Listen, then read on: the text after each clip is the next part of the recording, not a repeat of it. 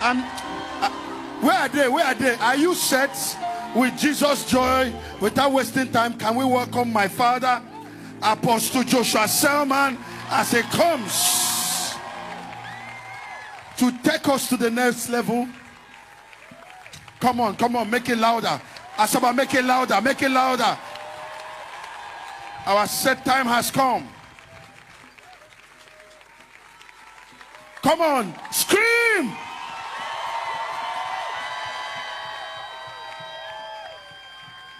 Hallelujah. Amen. Good morning. Walk to someone by your left and right and give them a big, big God bless you. Look for someone. Look for someone. Look for someone. Doesn't make you less spiritual. Look for someone and tell them God bless you.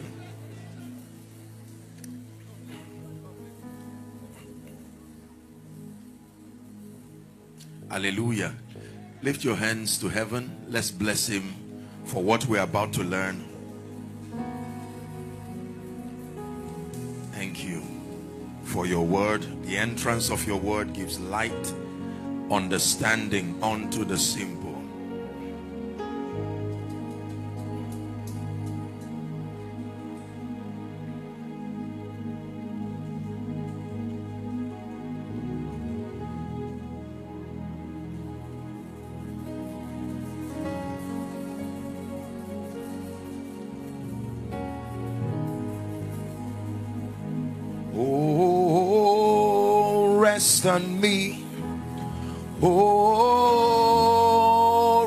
On me. Let your spirit, spirit of wisdom, rest on me, rest on me. Let your spirit, spirit of wisdom, rest on me, rest on me. Let your power, power to prosper, rest on me, rest on me. Oh, rest on me. Oh, rest on me. Oh, rest on me. Oh, rest on me.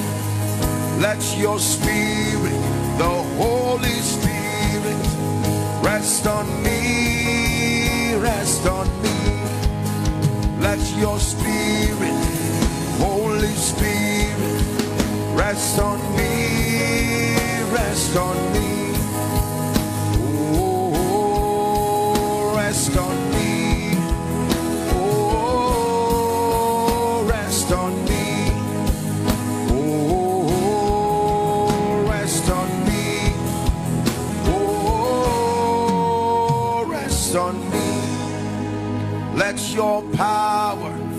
Signs and wonders rest on me, rest on me. Let your power for signs and wonders rest on me, rest on me.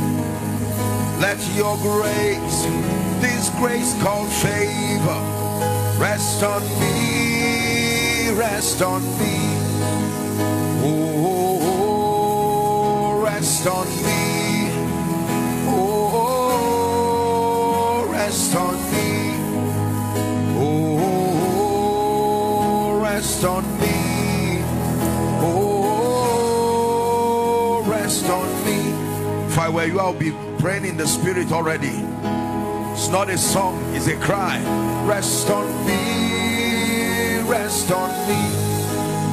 Let your power, power to prosper, rest on me, rest on me.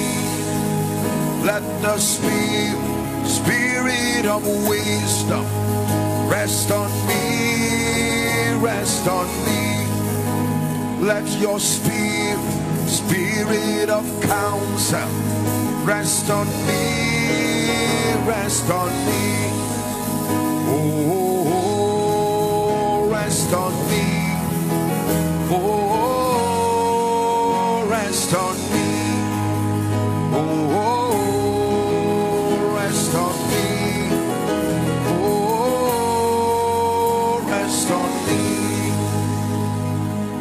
Shabalika paratus kabrande belekusiata. Let it rest on us, O God. Skebeleke parakas sabrande belegeba.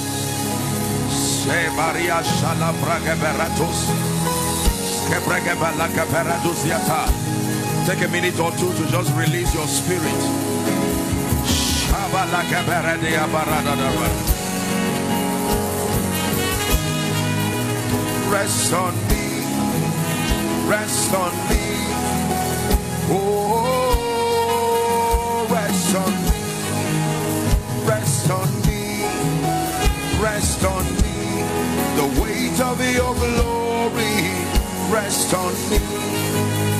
Let the weight, the weight of your glory, rest on me, rest on me. Let the weight, your mighty Shekinah, rest on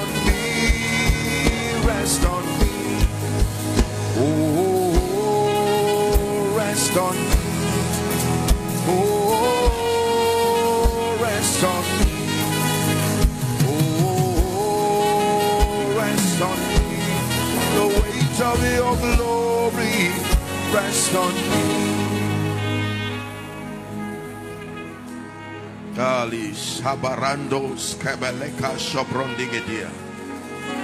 Solomon said, Now arise, O God, and come to your resting place. Rest on me. Rest on me. This is part of the meeting. Take a minute or two. You are exercising yourself unto godliness.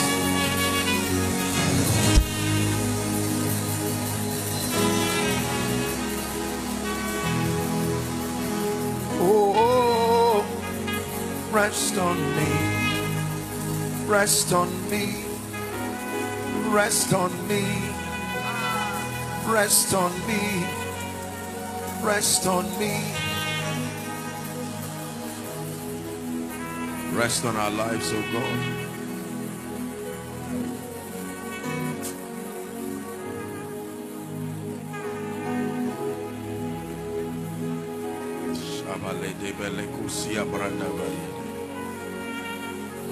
In Jesus' mighty name we pray. Hallelujah. Speak to us, O God. Grant us illumination. Grant us understanding. Amen and amen. Please be seated. The Lord is still training us. He's making us become like quivers in the hand of a mighty warrior. The Bible says certain people came to David in the cave of Adullam. They were men who were distressed, they were in debt, they were weak men. But David turned them into a company that was simply called the mighty men of David. Men can be mighty based on the training that they go through. Hallelujah.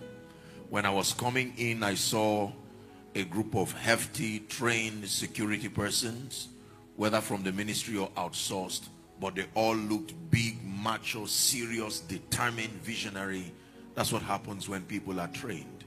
When believers are not trained, they become weak, they become ineffective, and the purposes of God becomes under attack under their watch. So what is happening to us in this conference, ladies and gentlemen, we must appreciate that God is training us. And the way we are trained in the kingdom is by light, capacity to see, capacity to understand. When your consciousness, your comprehension is heightened in the spirit, then you truly become a person of power. Hallelujah. So I'll take another dimension from where I don't want to interrupt my teaching of yesterday. I'll finish it up in the night. But still connecting with this, the Lord placed it very strongly in my heart to bring us. It's a training session that is going to be happening right now. Most believers are powerless because they are not trained. I said it yesterday. In ignorance, there is no power. In ignorance, there is no dominion. Let's start off with First Timothy 2 from verse 1 to 4. This was Paul the apostle mentoring his son Timothy, who evolved to become a mighty man. Now, Timothy was not one of the first sets of apostles. In fact, he was not even there on the day of Pentecost. Timothy was not even there when the early church started. It was after Paul encountered the Lord Jesus Christ and among the many fruits of his apostolic ministry, one came who was called Timothy, a trusted son indeed. And then here's what he tells him. I exhort therefore 4 verse 1. Okay, we're right. I exhort therefore, just leave us two. First of all, that supplications, prayers, watch this now. Are you seeing what he's telling him? Supplications, prayers, intercessions, and giving of thanks. That means they are not the same thing. Be made for all men, for kings, and for all that are in authority, that we may lead a quiet and a peaceable life in all godliness and honesty He's revealing the factors in the spirit that translates to peace within a territory. That if you want peace, quietness, go back to verse 2. Let me just digress and explain that. If you want peace, quietness, godliness, and honesty, you must do verse 1. Any territory that does not have people, back to verse 1, my dear media people. If there are no people who can make supplications, prayers, intercession, and giving of thanks for all men, that territory will always be under attack. Now let's go to verse 3. This is my emphasis. For it is good and acceptable in the sight of God our Savior. Please read verse 4 together if you can see it. Ready? One to read. Who will have all men to be saved and to come unto the knowledge of the truth. One more time who will have all men to be saved and to come unto the knowledge of the truth. Paul reveals two burning desires in the heart of God. He says the first and the greatest of God's desire for men is that they be saved. And then that when they are saved, his next desire is that they come unto the knowledge of the truth. They come unto the knowledge of the truth. God is so determined to see that believers come unto the knowledge of the truth to the point that he invented a strategy within the body to ensure and insist that believers come into that comprehension. It was a strategy that God invented as his commitment to seeing that all those who are saved also become people of knowledge. The Bible says in Ephesians chapter 4 from verse 11. This is his strategy. He gave some apostles, in fact, back down to verse 10, that he that descended is the same that ascended, that he might fill all things, so that you get the context. Yes. And he gave gifts to men, giving some apostles, prophets, evangelists, pastors, and teachers. Why?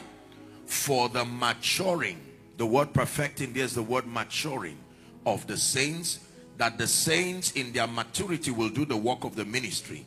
And for the edifying of the body of Christ, verse 13, it says, until we come to a state in the spirit called the unity of faith and of the knowledge of the Son of God unto a perfect man and unto the measure of the stature of the fullness of Christ.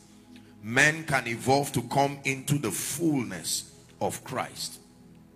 And yesterday I began to challenge us, if you recall, that the destiny of every believer in Christ is to evolve until you become a living manifestation of the glory of God. Remember the teaching?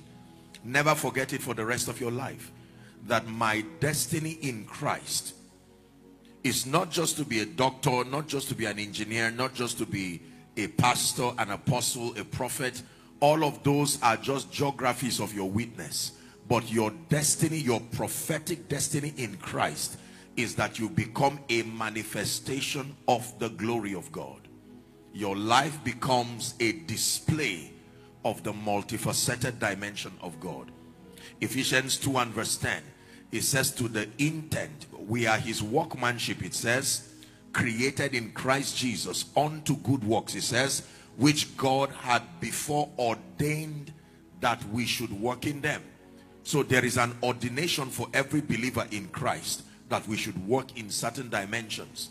Ephesians 3 and verse 10, it says, Now to the intent that unto principalities and powers in heavenly places might be made known by the church the manifold, multi-sided wisdom of God.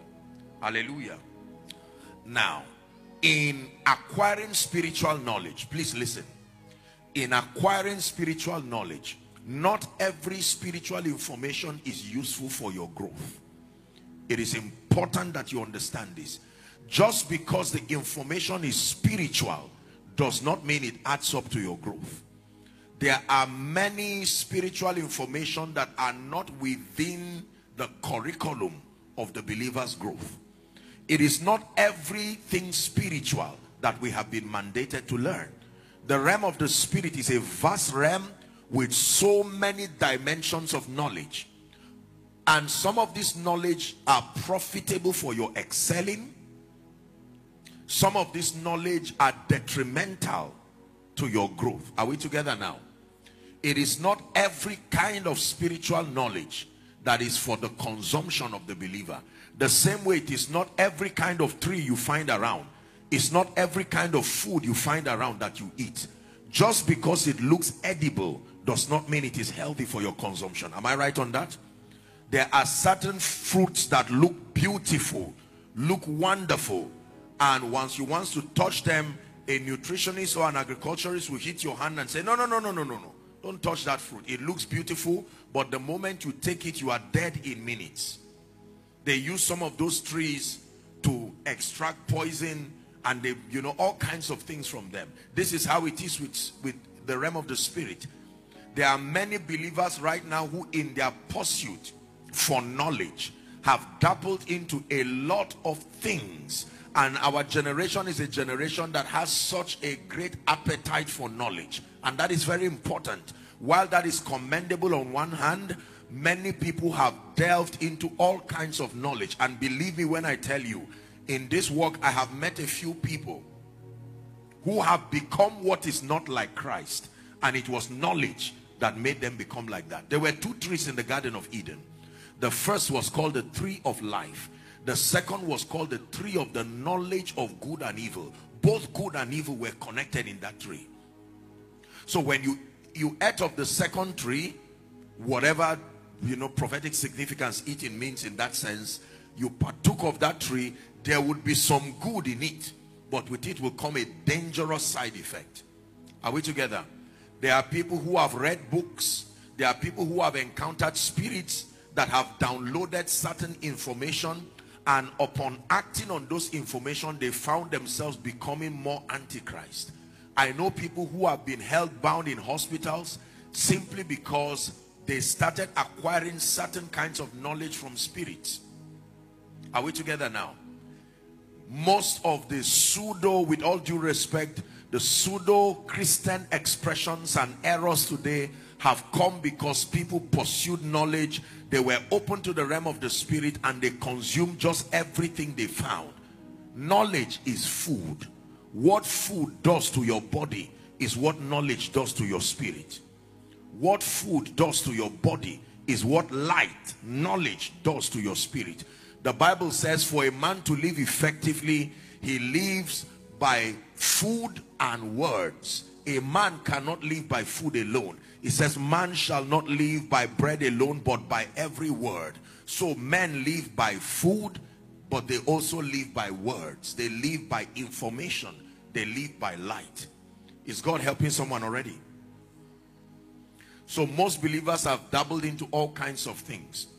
I remember many years ago, true story. Uh, then I was in Zaria and um, after service, this group of fine young men just come to me and while counseling people, and one of them stood very bold, very audacious, very confident. And I'm looking at this gentleman. I'm saying, wow, this must be a very fine young man, man of God. And then I see two people across, and then I say, okay, so what can I pray for you for? True story. Then so he looks at me and says, well, I am me now, Joshua Selman. They said, I am John the Baptist. And that that gentleman standing is Jesus. True story. If I'm joking, I will tell you I'm joking. And that they came to replicate what happened in scripture. I thought they were joking, you know, just I, I laughed it over, but I found out they were serious. The other guy that stood there was, I don't know whether it was John or something. I mean it, literally a replica of these disciples. And that young man stood boldly. He was not, not, I mean, he just came and said, look, do what John did to Jesus and let me leave. And then I looked at them immediately. I discerned that something had gone wrong. These gentlemen were sincere. Either they were wrongly mentored or they were exposed to wrong knowledge. Just because it is in the Bible does not mean it is the word of God. Hmm. Listen and learn. This Bible is a compendium of the speakings of many, many, many, many spirits. In this Bible, Satan spoke in this Bible, men spoke from their backslidden state. In this Bible, the Spirit of God spoke. In this Bible, Jesus spoke. In this Bible, heathenistic kings spoke. There are three layers to scripture. If you're a man of God here, please listen. It will help you to be able to mentor and build your people. The first layer of scripture is called a historic and an archaeological layer. So in the, in the most basic form, the Bible is a book of archaeology and history. You don't have to be born again to read the Bible. You can read the Bible as an interesting capture of historic events. And it will give you historic enlightenment, archaeological enlightenment. There are people today who are not godly, but have had to make reference to Bible information in writing their PhD thesis it has nothing to do with spirituality. Are we together? So there is a historic and archaeological layer in scripture. Number two, there is a doctrinal layer in scripture. This is really where edification comes from the believer. There is a doctrinal layer. So there is an intelligence that the Spirit of God grants unto a man, a man of God and a believer. And within the stories within the parables within the scenarios in the midst of history you will be able to piece out light. Established precepts in the spirit called doctrine. Then number three there is a prophetic layer to the bible this one has to do with a unique expression of the spirit of god upon you that you will see certain things that are not necessarily doctrines but then they have within them the character of Christ and can become a template for your own victory. Are we together? For instance walking around Jericho was a prophetic action but not a doctrine.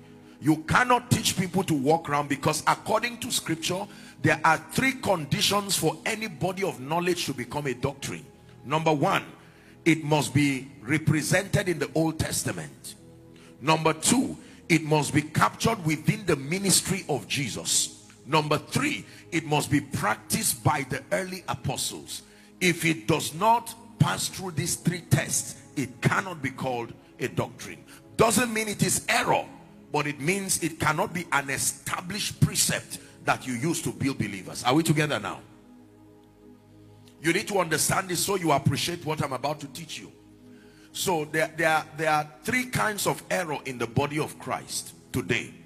The first is what the Bible wants. It says the Spirit speaketh expressly that in the latter times some shall depart from the faith and they shall give heed to seducing spirits and the doctrine of demons. So the first dimension or the first error in the body of Christ today is called the error of apostasy a deviation from the precepts of God teaching the doctrine of demons you don't have to be demonic to teach the doctrine of demons you just have to be mentored along the lines of the doctrine of demons. Are we together? You can be very sincere, but be a victim of the kind of mentorship platform you were part of. So apostasy. Number two, the second error that God is correcting within the body of Christ is the error of imbalance. Exaggerating truth beyond the scope of their spiritual relevance. Just because it is truth in the Bible does not mean there is a space that truth in scripture occupies. Are we together now? Sanctify them by your truth. It says your word is truth. There is a place that prayer occupies. There is a place that fasting occupies. There is a place that giving occupies. Are we together? There is a place that diligence occupies. There is a place that unity occupies. Now the challenge is the moment you single out a particular body of knowledge and spread it beyond its scope of relevance, it begins to destroy people even nutritionally speaking we are taught that there are six classes of food and all of them are important perhaps not equally important but holistically important they complement themselves to create a healthy being a healthy organism. Am i right on that? By the time your passion becomes fats and oils and everybody who comes around you that's all you serve fats and oils and then you say ignore protein ignore carbohydrates. Now you are getting into error. It is a major problem that god is is solving right now within the body of christ the error of imbalance and it comes from sincerity. You don't have to be evil to be a victim or to communicate imbalance. It is the side effect of the way god trains men. So if god has called me watch this now to the apostolic ministry because of the nature of my call spiritual activities like fasting like prayer are we together now encounters and certain dimensions of spiritual reality they become more real to me than other aspects like administration like excellence like finances. Usually those things will not be captured in my training because god will not want to distract me. But they are needed in my life it's just that if God should now bring them, they would distract me. He's already giving someone else that assignment. And God's expectation is that I will respect that person's training and receive the benefit. Are we together now? So if I become a mighty man of God by fasting, by praying, by consecration, by study of scripture, where you cannot deny the results that I have. You see that? So chances are excellent when someone says, how about administration? I say, forget that. It was not, God did not, it was not part of my training. So I do not need it. And it has destroyed the body of Christ. Just because it was not part of your training does not mean that it will not be part of your destiny. God already allocated different dimensions of himself to people and the secret is focusing on your area of training to gain mastery there while appreciating the unique gift of other expressions so that it will make you holistic. So you can be a great man of God powerful but people are stealing. You have no knowledge of administration. You have no knowledge of excellence. There are a few people who can you are anointed you are great but people cannot come to your church. The reason is not because you have failed in your call. You have refused to embrace other dimensions that make you holistic. The second error the error of imbalance. So there are many sincere preachers who are anointed and great, but they are poor. There are many people who are rich but carnal. They don't want to hear anything about spiritual activities because the moment they found money, they believe that money is the clearest expression of faith. And so once I have money, there's no how you can say I do not have faith. I can use money to do a lot of things. So if you say, where is your faith? I show you my car, I show you my house, I show you estates, and then I beat my chest and I say, I have faith. But unfortunately, that is not a measure of faith. You see that now? So apostasy and then the error of imbalance. The third error that God is helping the body of Christ to be delivered from is called the error of indifference. The error of indifference. It stems from focusing on yourself and not the larger body. It's an error. The error of indifference. That means whatever happens to believers, whatever happens to churches, it can go places provided you are all right. Are we together? So what is happening to the church in Asaba is none of my business. You see, in that kind of mindset, whether a pastor is suffering, whether the pastor is going through an attack, is none of my business. Provided I am doing well as a person, is the error of indifference. It comes from selfishness. God gives us the responsibility of watching one another's back in the spirit while we serve him. Are we together now? That what becomes the pain of one is the pain of everyone. What becomes the joy of one is the joy of everyone. So when you hear that God granted a man of God grace and he bought land, it is a plus to the entire, uh, you know, program of God. Not that it's something that, well, that's his business, provided. So there are many people whose minds are narrow. All they are concerned about is my program, my meeting, my church, my member, my sermon, my reputation, my spirituality and the body of Christ can be suffering left and right provided it does not affect them. That was the mistake that Esther wanted to make. And Mordecai warned her and said God took you there. Now you are enjoying in the palace but there is a plot somewhere to annihilate all the Jews. It will eventually include you. And Mordecai said could it be that God raised you for such a time as this? Personally she did not have any problem. Remember she was the wife of the king but Haman was plotting already he had gotten permission to annihilate the Jews and they used witchcraft to select a date. And the only person who was in the position to help was the one who had the ears and the heart of the king. There are many people who are given grace not just for themselves alone but also for others. It is the reason why from the abundance of that which we have received we freely give. We teach as an attempt to bring our contribution towards strengthening the body. If as a result of this conference now a man of God here a campus fellowship president a young man who is a mighty prophet apostle in the making if you shift away from the path of error to accuracy and you love Jesus God has used this teaching to help you and help all those who will be built under your grace. Are you seeing how it works now there are six foundational bodies of knowledge that every believer needs to have needs to know if you want to become of stature. I told you recall my teaching that not every spiritual knowledge is part of your curriculum of growth. I want to give you six fundamental foundational bodies of knowledge anyone you want to know God and to grow to become a person of growth you must expose that person to these six dimensions of knowledge. And as I run through this list I want you to check with your own life. If you find ignorance in this area any of the areas as a pastor as a man of God let that become your project immediately. Because your stability in the spirit rests upon your knowing these things. Are you ready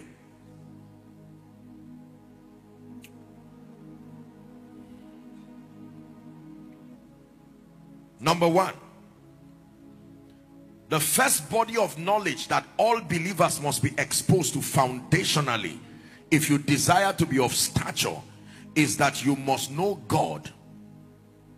You must know God, the Father, and you must know Jesus, the Son. You must know God and you must know Jesus. We began to discuss that. We'll finish up in the night. Proverbs chapter 9 and verse 10. Proverbs 9 and 10. The Bible says the fear of the Lord is the beginning of wisdom. Is that in your Bible? And the knowledge of the holy is true understanding. You do not yet have understanding until you know God. No matter what else you understand. If God is not part of it, you really do not have understanding. Yesterday we read from John 17 and verse 3 Jesus is praying and he says This is life eternal, that they may know thee, the one true God, and Jesus whom thou hast sent. No believer will become a person of power and grace until you know God, until you know Jesus. And yesterday I began to introduce us to the pathway to knowing God. I said, number one, you must know God through his nature and character. We'll finish up the remaining in the evening. But are you getting this now? Many believers want to command signs and wonders. John G. Lake, T.L. Osborn of blessed memory, Reinhard Bonnke, all of these great men, some today who have joined the cloud of witnesses, the strength, their dexterity, the level of energy that they imparted upon a generation for Jesus Christ, it came from their knowing God and knowing Jesus. Reinhard Bonnke made prophetic statements and he said, Africa shall be saved. He said this today, we are fruits of his cry. He cried for decades, literally gave himself to Africa. I remember those days growing up as a little boy. My father used to buy, there used to be this video called Betamax. It was like VHS, but it was a smaller, the um, what they call it, the disc that you slot in was smaller. It was full of Reinhard Bonnke crusades. The first time I watched the video of fire burning witchcraft activity without anyone setting it on fire was in a Reinhard Bonnke crusade. One of the African nations, they brought skulls and they brought a lot of things. And while they were praying, nobody lit it on fire. Fire came, not from heaven, just like that. Ah, may God restore these days in the name of Jesus Christ. May God restore men that walked upon the earth like gods. Very unassuming man.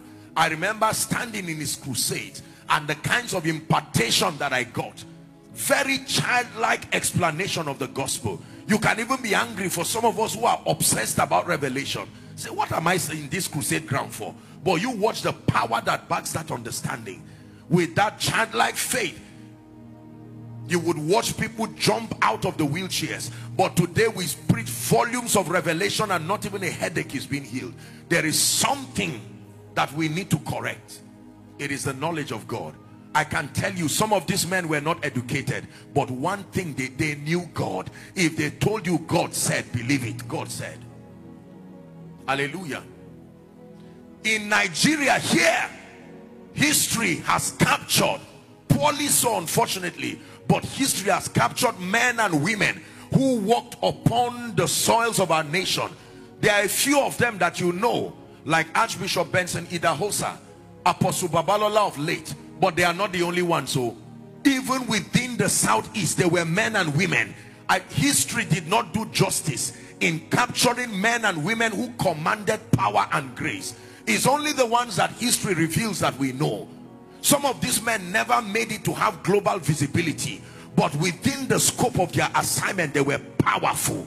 There were some of them, if you came to their midst, it was as if you were in the throne room. The kind of power that they wielded. A woman would come barren and they would only carry a handkerchief and throw it on the woman and say, go and bring your children. That's it, no prayer. Whether she had a womb or not, this woman will return with triplets.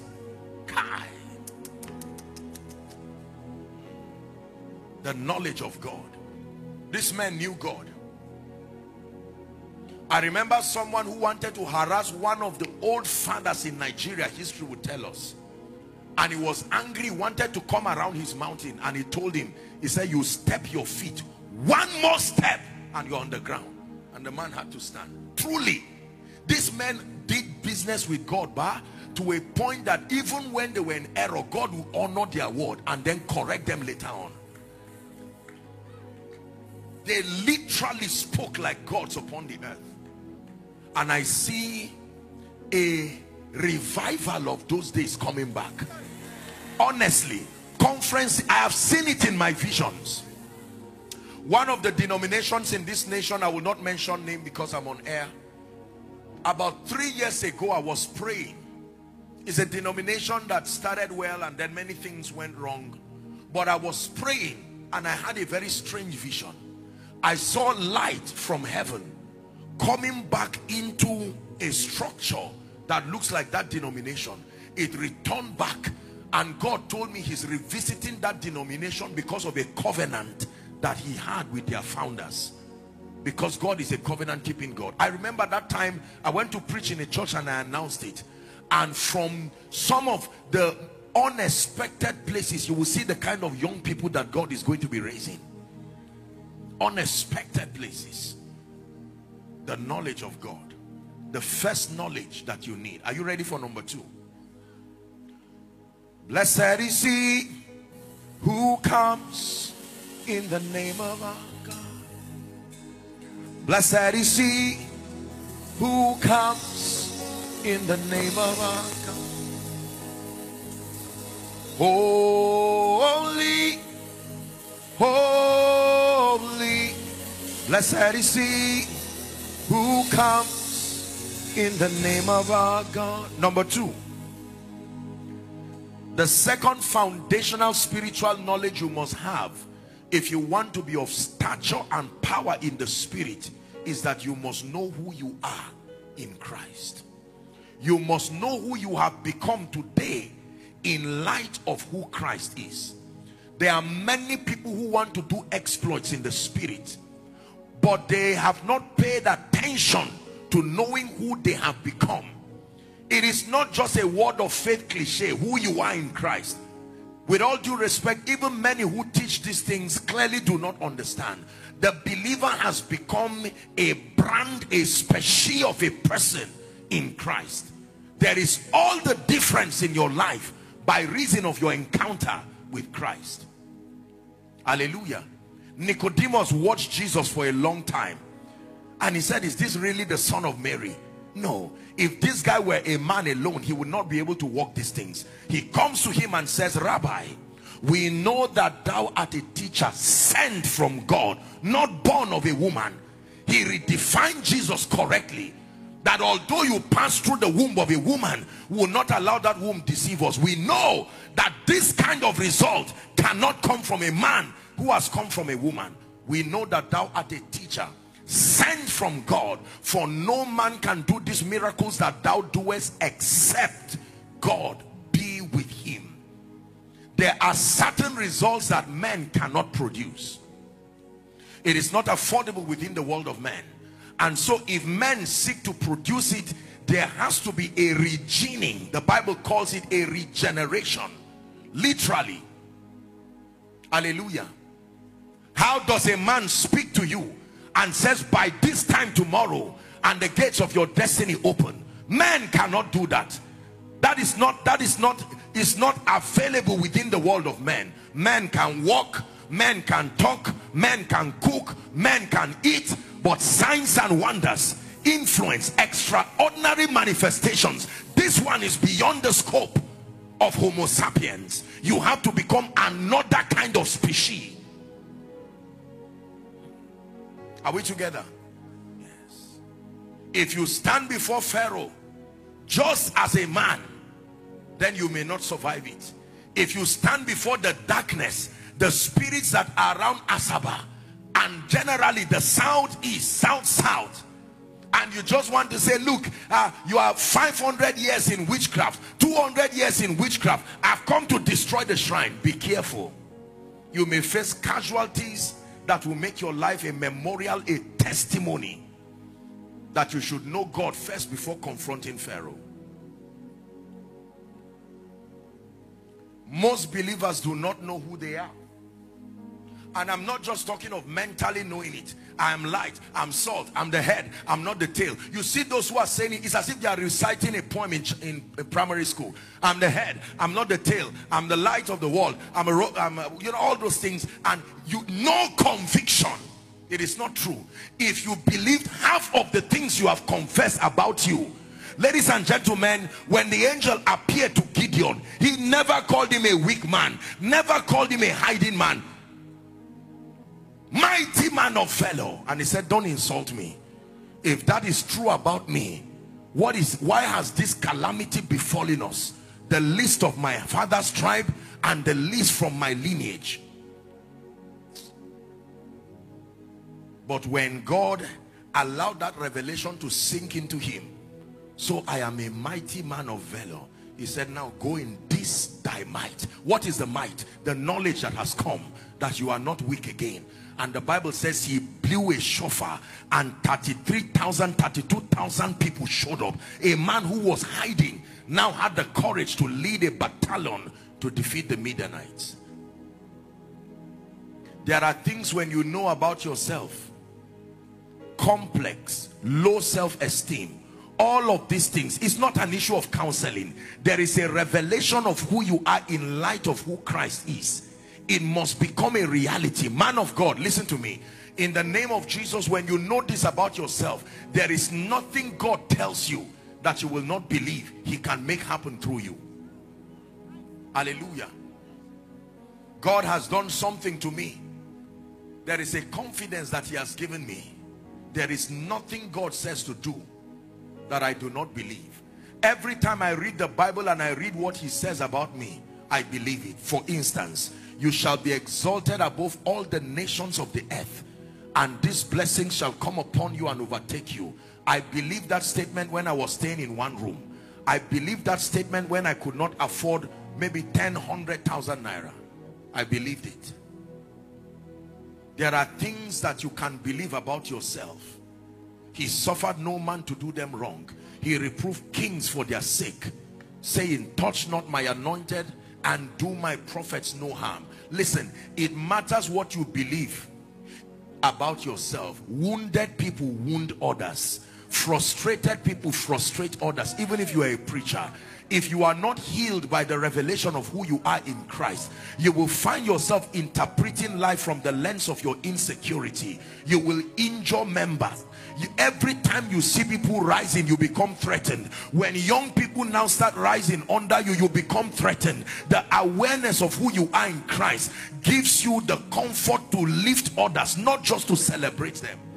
If you don't have this revelation you will fight every other man of god who is not you. You will when you hear that god is raising some young man in a campus in asaba at the day the gentleman comes you will find a way of pinning him down Are we together?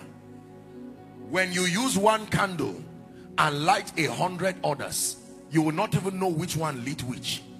But the first candle is confident enough to say, I've done my assignment. Even if I look the same like the ones that I lit. Are we together? When Jesus was raising the apostles, you would never see him try to struggle for position and say, you guys are trying to fight me. You don't know who I am. No if you saw him and them you would not even know who was Jesus. When they came to look for him they were confused. Listen if you know who you are in Christ you will have the grace to be able to even support another man of God when he's doing a program and it's not your program.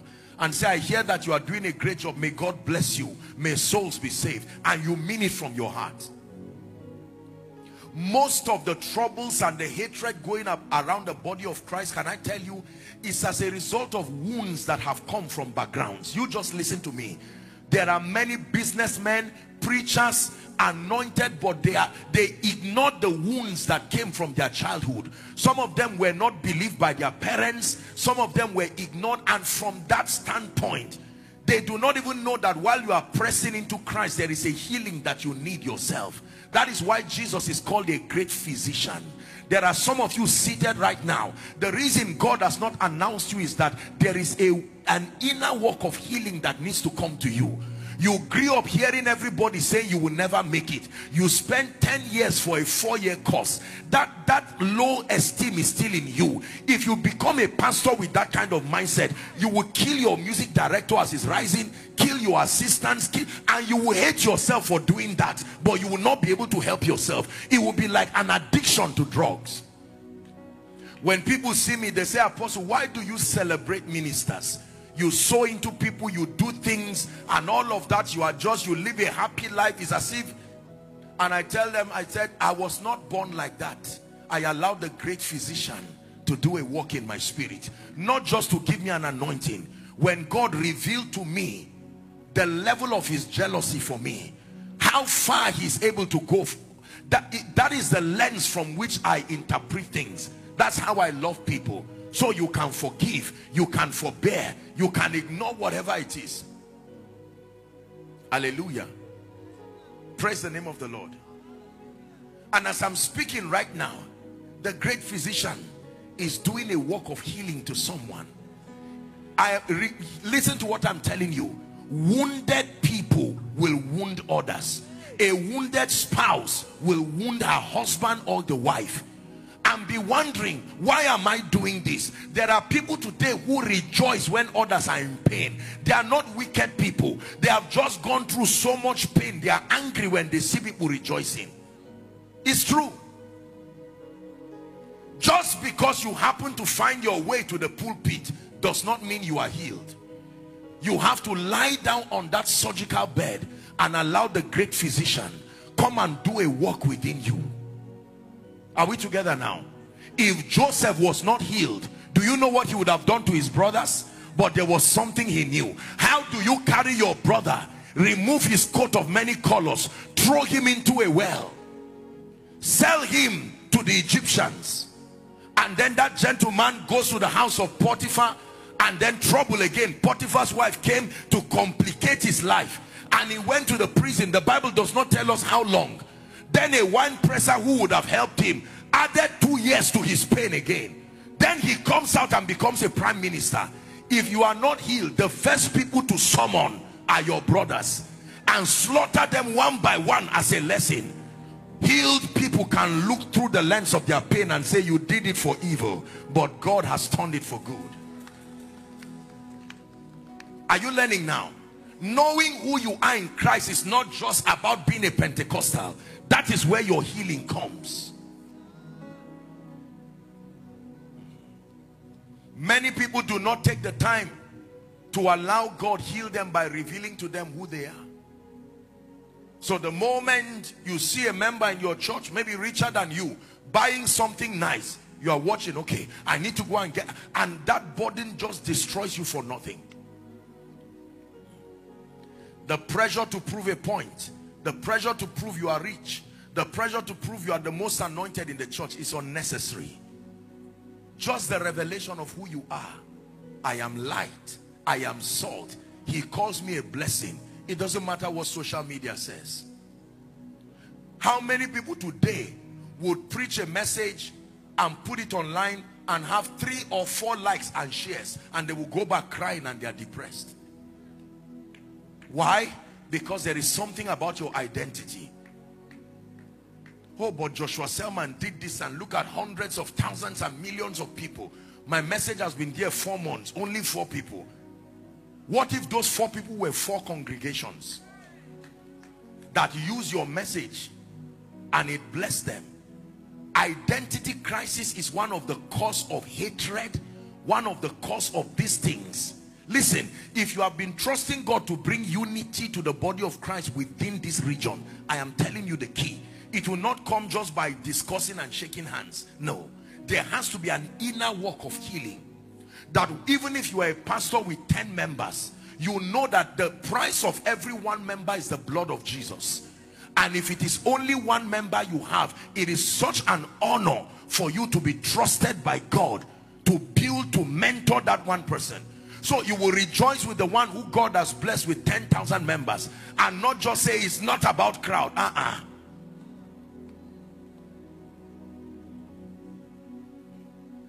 Is someone learning? I live a very happy life as a man of God. Sincerely, I tell you under God. I live a very, very happy life. If you look at me today and say, Apostle Joshua Selman, I think you are a witch. I will tell you, no problem. May God bless you and help you. The day you need the service of that witch, I will be available to help you. Are we together? Yes. Wounded people wound others. Insecurity is a product of identity crisis. Even psychologists teach us. There are people today who, if they come for a meeting and they don't sit in front, it will be as if half of the anointing has disappeared. No.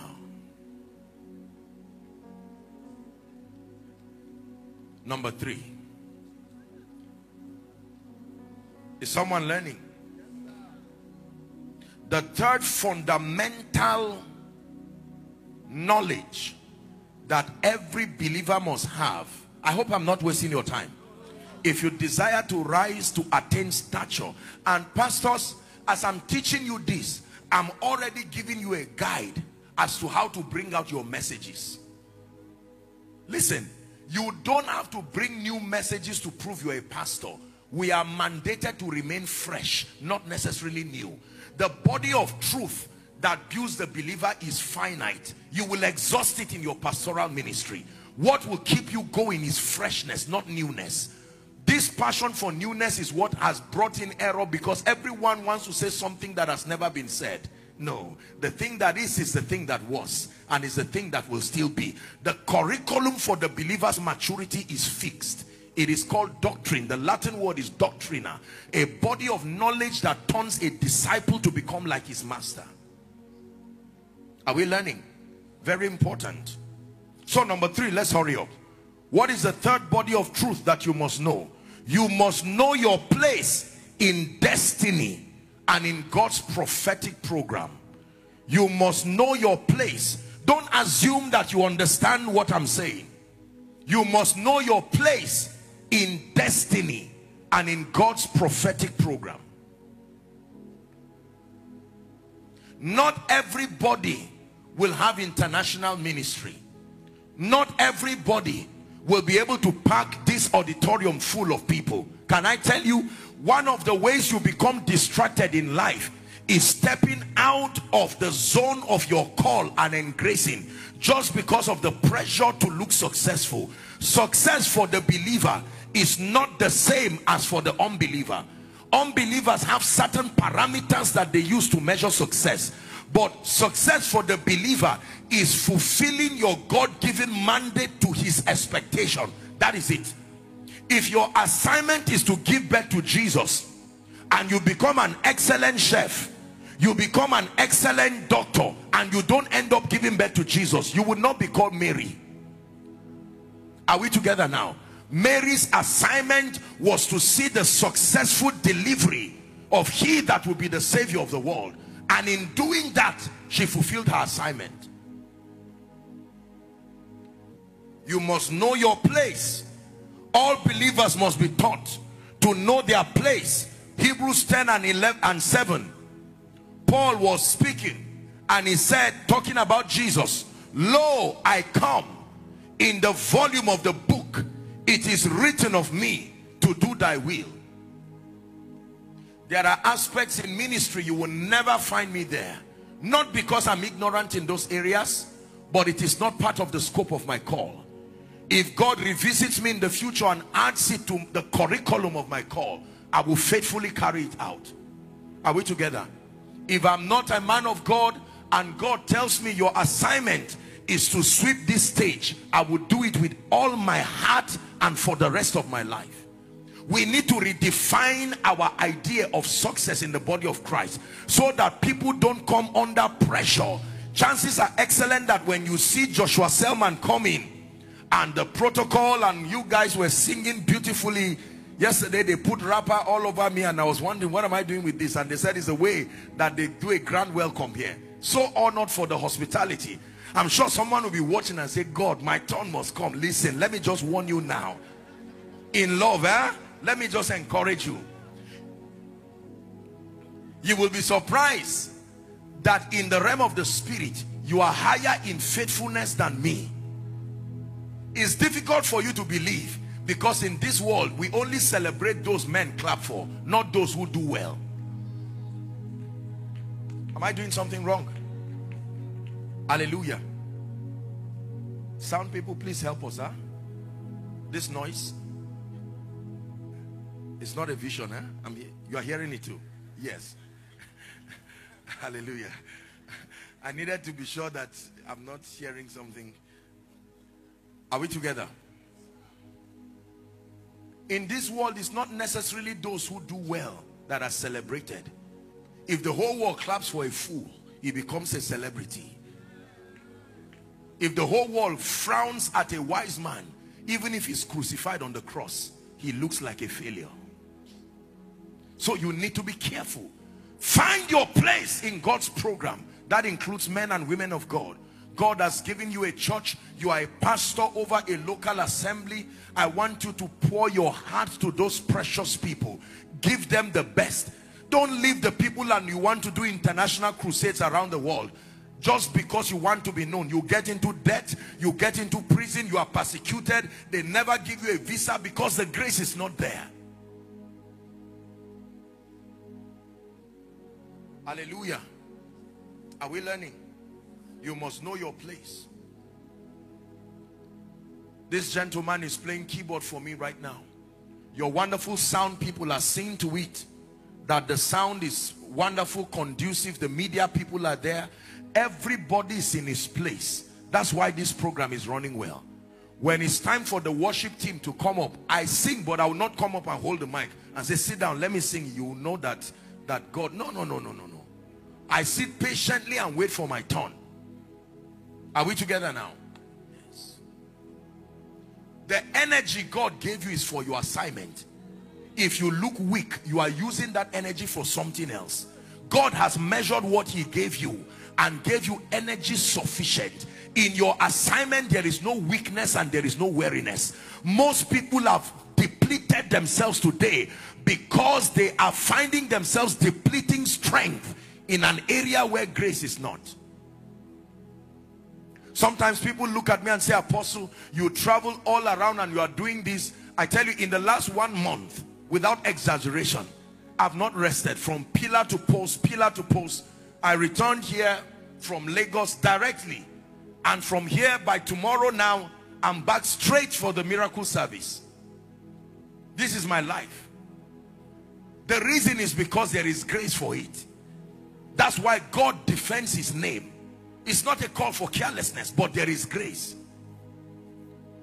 You will now try to do this and find out that you wake up and part of your leg may not wake up again with you and your hand and you may be talking, you will not even know you are in a hospital because something has happened to you.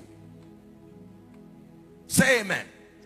Provided John the Baptist was within the scope of his assignment, he insulted the Pharisees and nobody could catch him because there was a grace that covered him. But the moment he came out of his assignment, an offense took him somewhere. They put him in a prison. The man that ordained Jesus. And look at how he died. A little girl demanded his head on a birthday. Is that how God rewards those who serve him? The Bible says of all the prophets until John, including Moses, including Elijah, none was the greatest. Do you know what made him great? Because he was the one who ordained Jesus into ministry. All the other people looked forward to the coming of Jesus. Of all the prophets, he was the only one who saw Jesus and ordained him.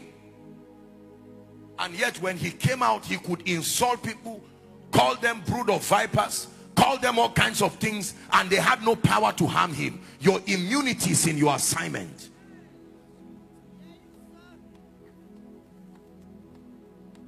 The third kind of knowledge that every believer must know. Pastor, you will raise a weak people until you let them know their place. You will let them know that everybody does not have to be on the pulpit to be useful to God.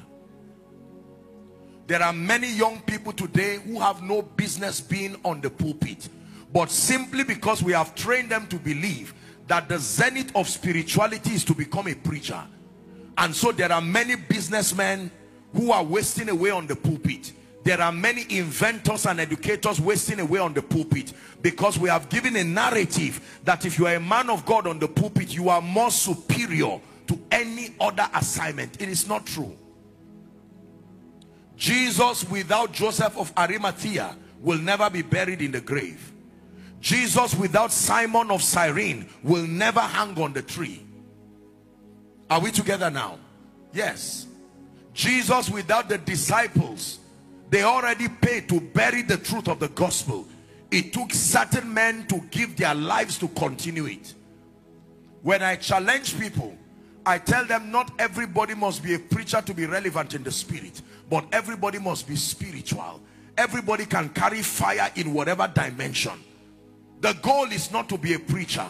The goal is to be a spiritual person doing the business of God as a faithful witness. If we're together, say amen. Number four, let me run very quickly. The fourth foundational knowledge that every believer must have. This is very important.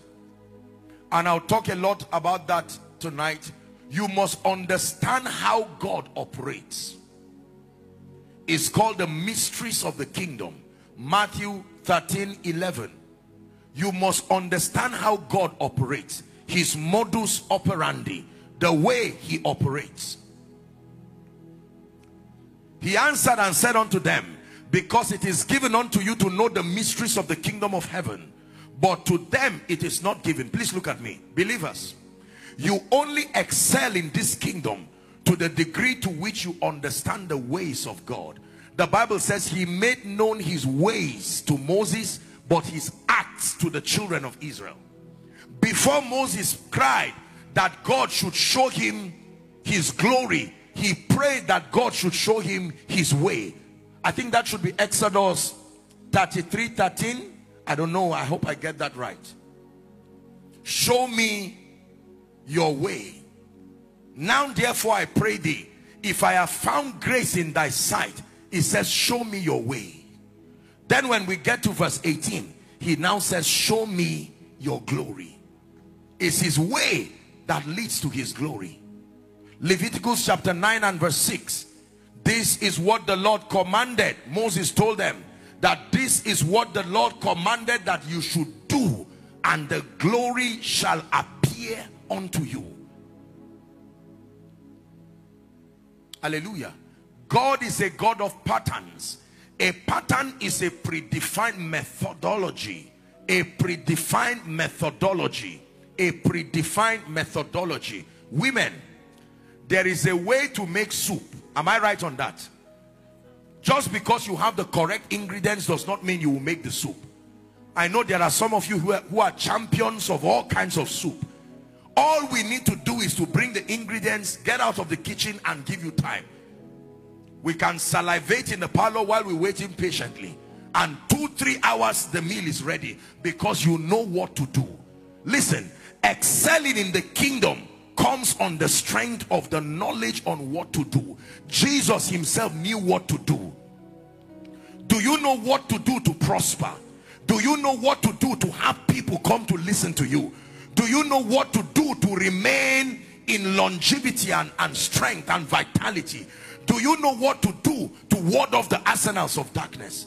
It says they know not, neither will they understand. They walk on in darkness. Psalm 82, 5, 6 and 7 and uh, the whole the foundations of the earth are out of course.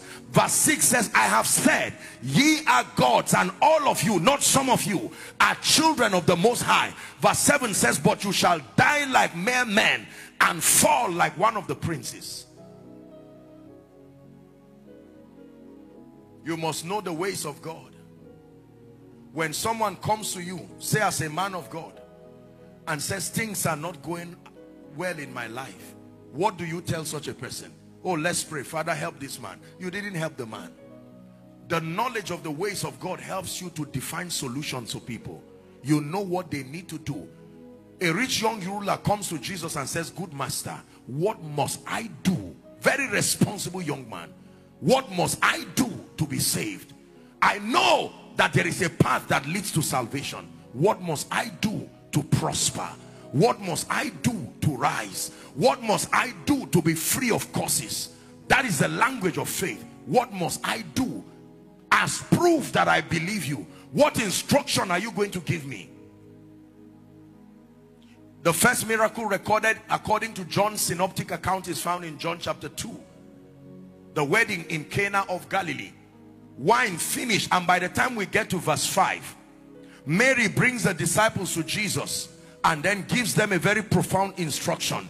She says whatever whatsoever he tells you to do he says do it. Do it. Don't just think it. Don't just wish it. Do it.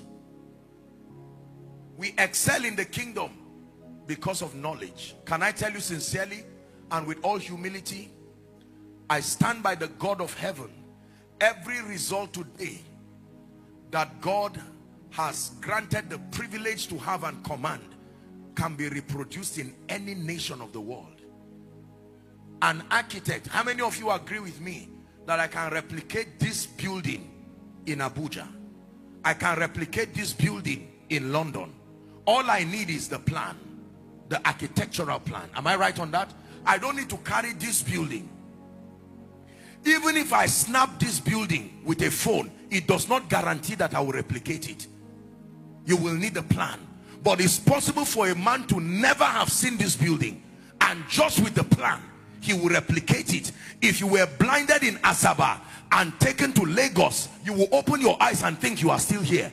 Yet you've been translocated. The power of patterns. Patterns forerun the glory of God. Listen to me. Everywhere you see the manifestation of the glory of God, it is an attestation that his patterns have been kept. Earlier this year, we were in the United Kingdom to have a conference and God did many mighty things. And I remember in one of those videos or one of those sessions, I think it was the first or second night. So I see someone who is unable to walk and before tens of thousands of people, I look at the person and I tell the person, walk. You don't go overseas. In Nigeria, they can pity you. Nigerians are very, they can hide things and say, okay, no problem, we forgive you. You did a lot of nonsense, but we forgive you. You just know God. Next time, don't try that nonsense again. They can hide that part, maybe edit that video and just forgive you. But someone who, I mean, these guys don't care. If they are not healed, they will tell you they are not healed. Hallelujah. You can literally end your ministry before the whole world.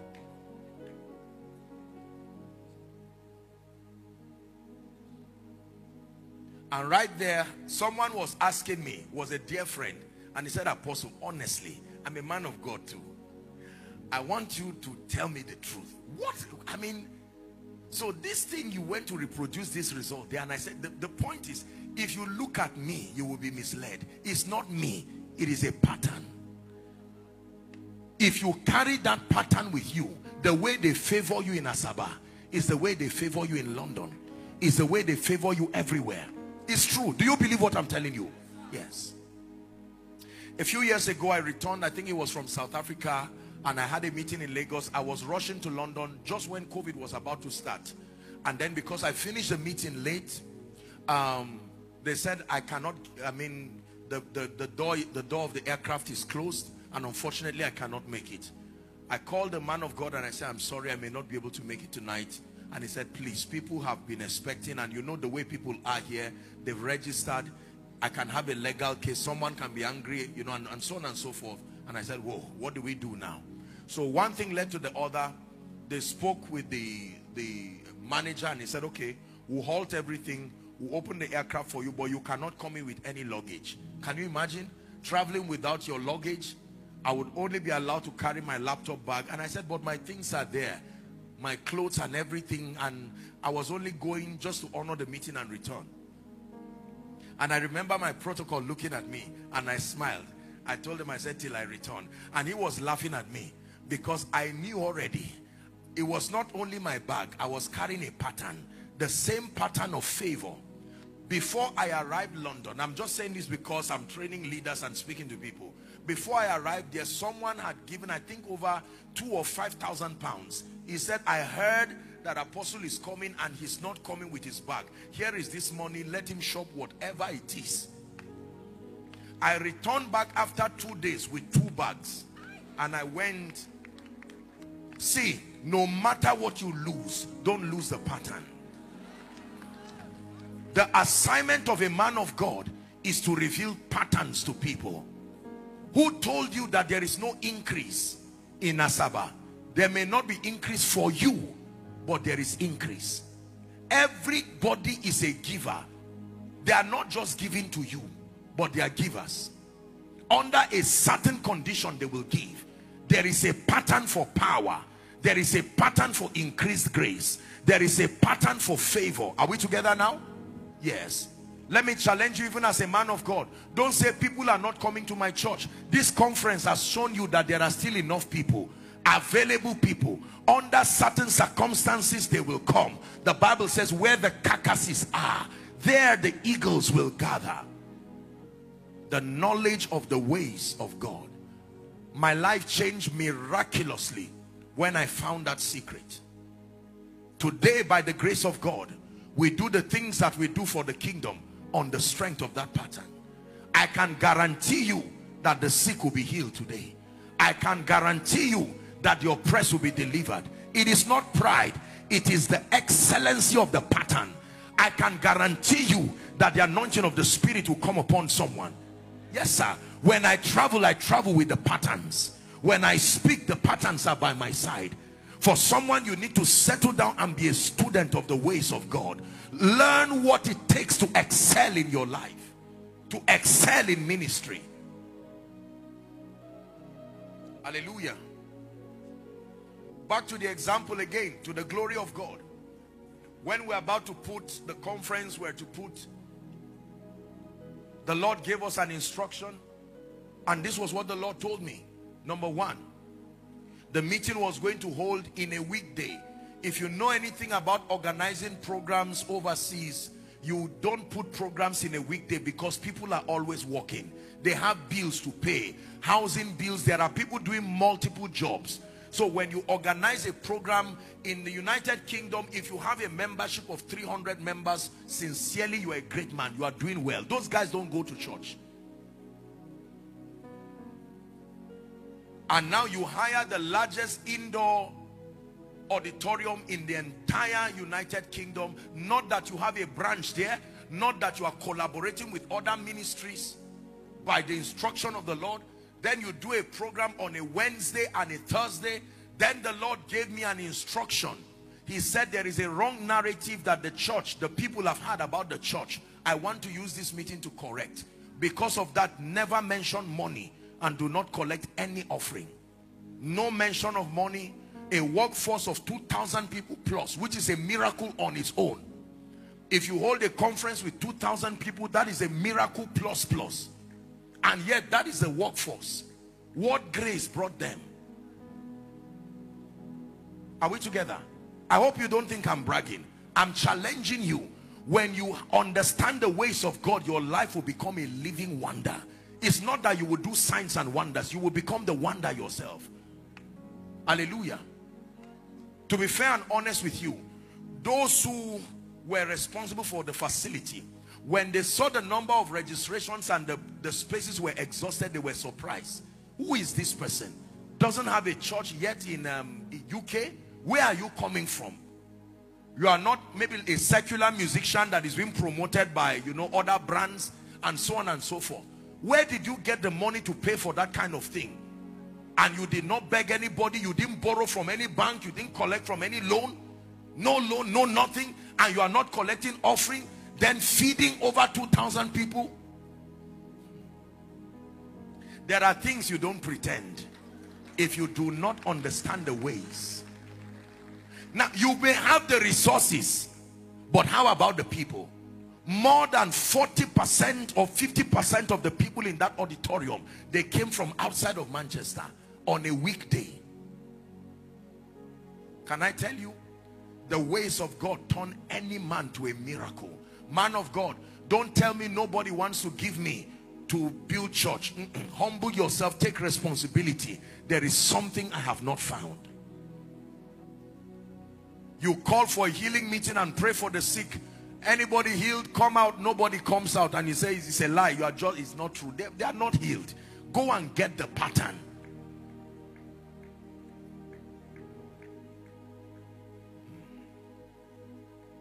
Do you believe what I'm teaching you? Patterns forerun the glory of God. Every time you find the pattern, you have found the secret to the glory. I remember when I was studying about the dynamics of the anointing, I said, Lord, I cannot go to the nations just with a message. I need to understand the dynamics of your power and your glory. And then the pattern came. Someone, you are seated here right now. But you see, your prophetic destiny is beyond Asaba. But the reason why God cannot announce you is because you have not become a student of patterns. If God should allow you to get to the next phase of ministry, you will not be able to rise. Hallelujah. It's like a military man who does not know how to shoot a gun. He does not know how to throw the grenade. What are you doing in the war front? You will die immediately. Even if there is no enemy, you will die yourself of incompetence. The stage is not where you learn. The wilderness is where you learn. The stage is a place of performance. In this case, of your assignment. Are we together? It's important. Let your spirit, spirit of wisdom, rest on me, rest on me. Let your spirit, spirit of wisdom, rest on me, rest on me. Oh, rest on me. Oh, rest on me. Oh, rest on me. Spirit of wisdom, rest on me. Listen to me. I will give you one more and then we'll pray. I want us to pray because I sense that there are people who need to carry something from heaven in this place even before the night. Till today I remain a student of knowledge. There are many things about God I do not know. There are many things about his ways I do not know I am not ashamed of admitting that I do not know my assignment is to remain a student of scripture do not let what you know stop you from knowing what you need to know First Corinthians 8 2. Let's read it together. First Corinthians 8 2. First Corinthians 8 2. Media, give it to us. First Corinthians, not Colossians. First Corinthians 8 2. Let's read. One to read. And if any man thinks that he knoweth anything, uh-huh as he ought to know there is a standard for every result and if you have not attained unto that standard by light you cannot command that result do you believe what I'm, I'm teaching you? Let me speak to somebody here. You may be a campus fellowship president. You are somebody that God do you know that the next I truly believe with all my heart that the next apostolic and prophetic move within this city some of the people who will spearhead that move are in this place sitting right now. I truly believe it with my heart. And don't think God cannot use you. No. You are not yet on TV you are not yet on the internet. You are in the cave of Adullam he's still working on you. He brought you to this conference because there is a birthing. There is an ignition. There is something that he's doing in your heart.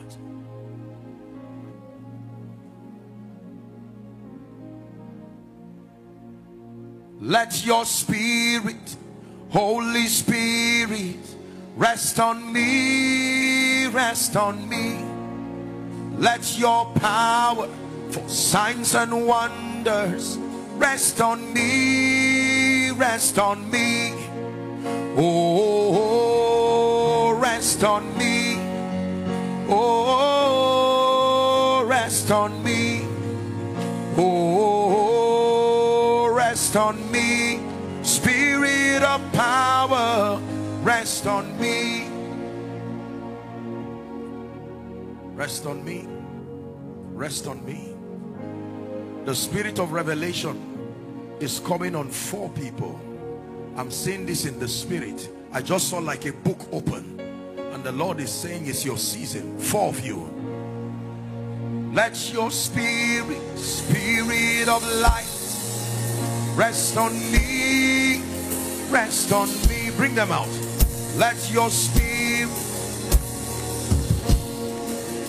Rest on me, rest on me. Oh, rest on me. Oh, rest on me. Oh, rest on me. Spirit of wisdom, rest on me. I'd like you to be very sensitive. There are four of them that I saw in the spirit. Four. You will never be the same. You are drinking of this wine. Bring them out. Rest on me.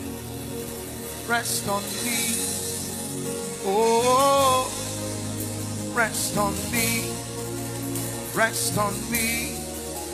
Rest on me. Oh, rest on me.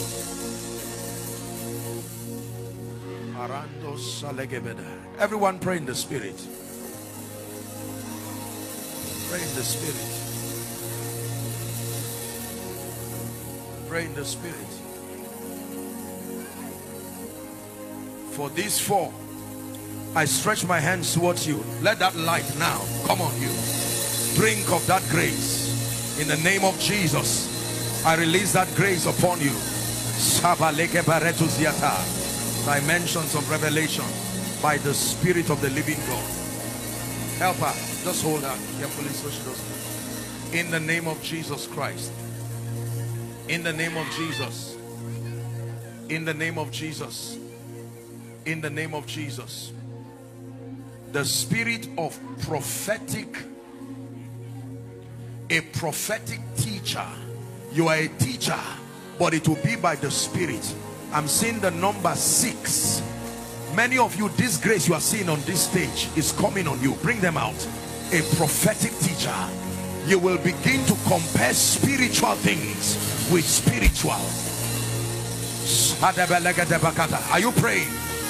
Ah the eyes that see you will see things that others have not seen in scripture. Oh, oh, rest on me.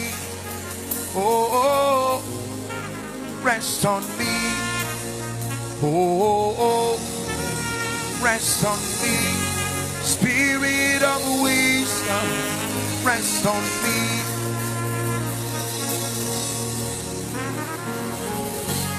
Prophetic teachers, access to the mysteries of the kingdom you will begin to teach the word with power profound access to illumination.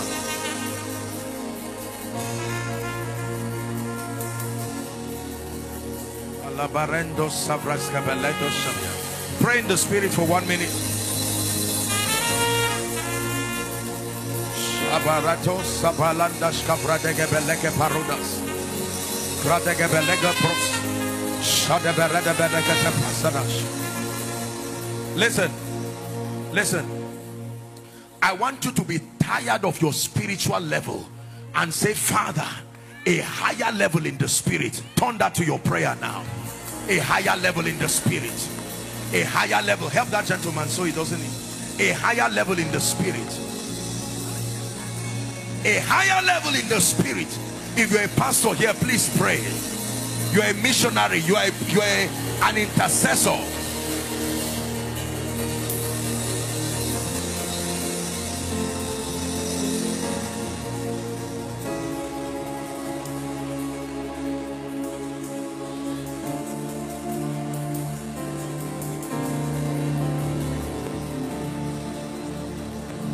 King of kings, Lord of lords, faithful and true, Lamb of God, we worship you. Pray for one minute. King of kings, Lord of lords, faithful and true, Lamb of God, we worship you. Lamb of God, we worship worship you. Hallelujah. Those guys wearing the red vest are the worshippers, huh?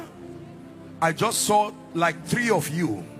There is a dealing that God is passing you through and for one of you you are going to emerge a profound prophetic worshiper prophetic worshiper that grace I stretch my hands towards you may that oil rest on you now may that oil rest on you now there's one of you I see in the spirit. You have the zeal for worship but your capacity is very small. Very very small. You will not be able to sing his praises to the nations like that. You will need capacity in the spirit.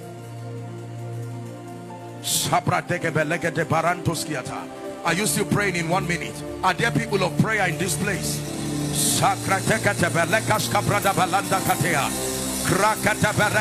come on. Where are the warriors of prayer in Asaba? Take the next two minutes and let's pray. Where are they? Men who understand the mysteries of the altar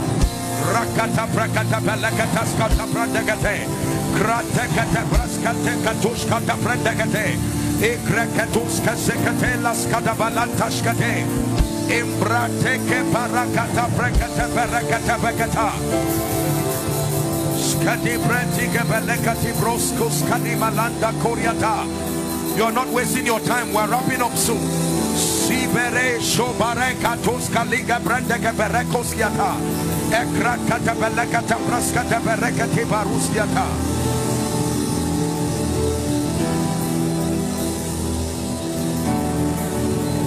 Beretos belega de. Iberetos osobekate belekate branda yata. In the name of Jesus. Hallelujah. Please sit down very quickly. I will pray on these ones. I need to finish what I'm giving you. If I leave it without finishing, it will affect your understanding. Be sensitive now. The waters has been stirred. Will not stay unnecessarily long. But God is doing something.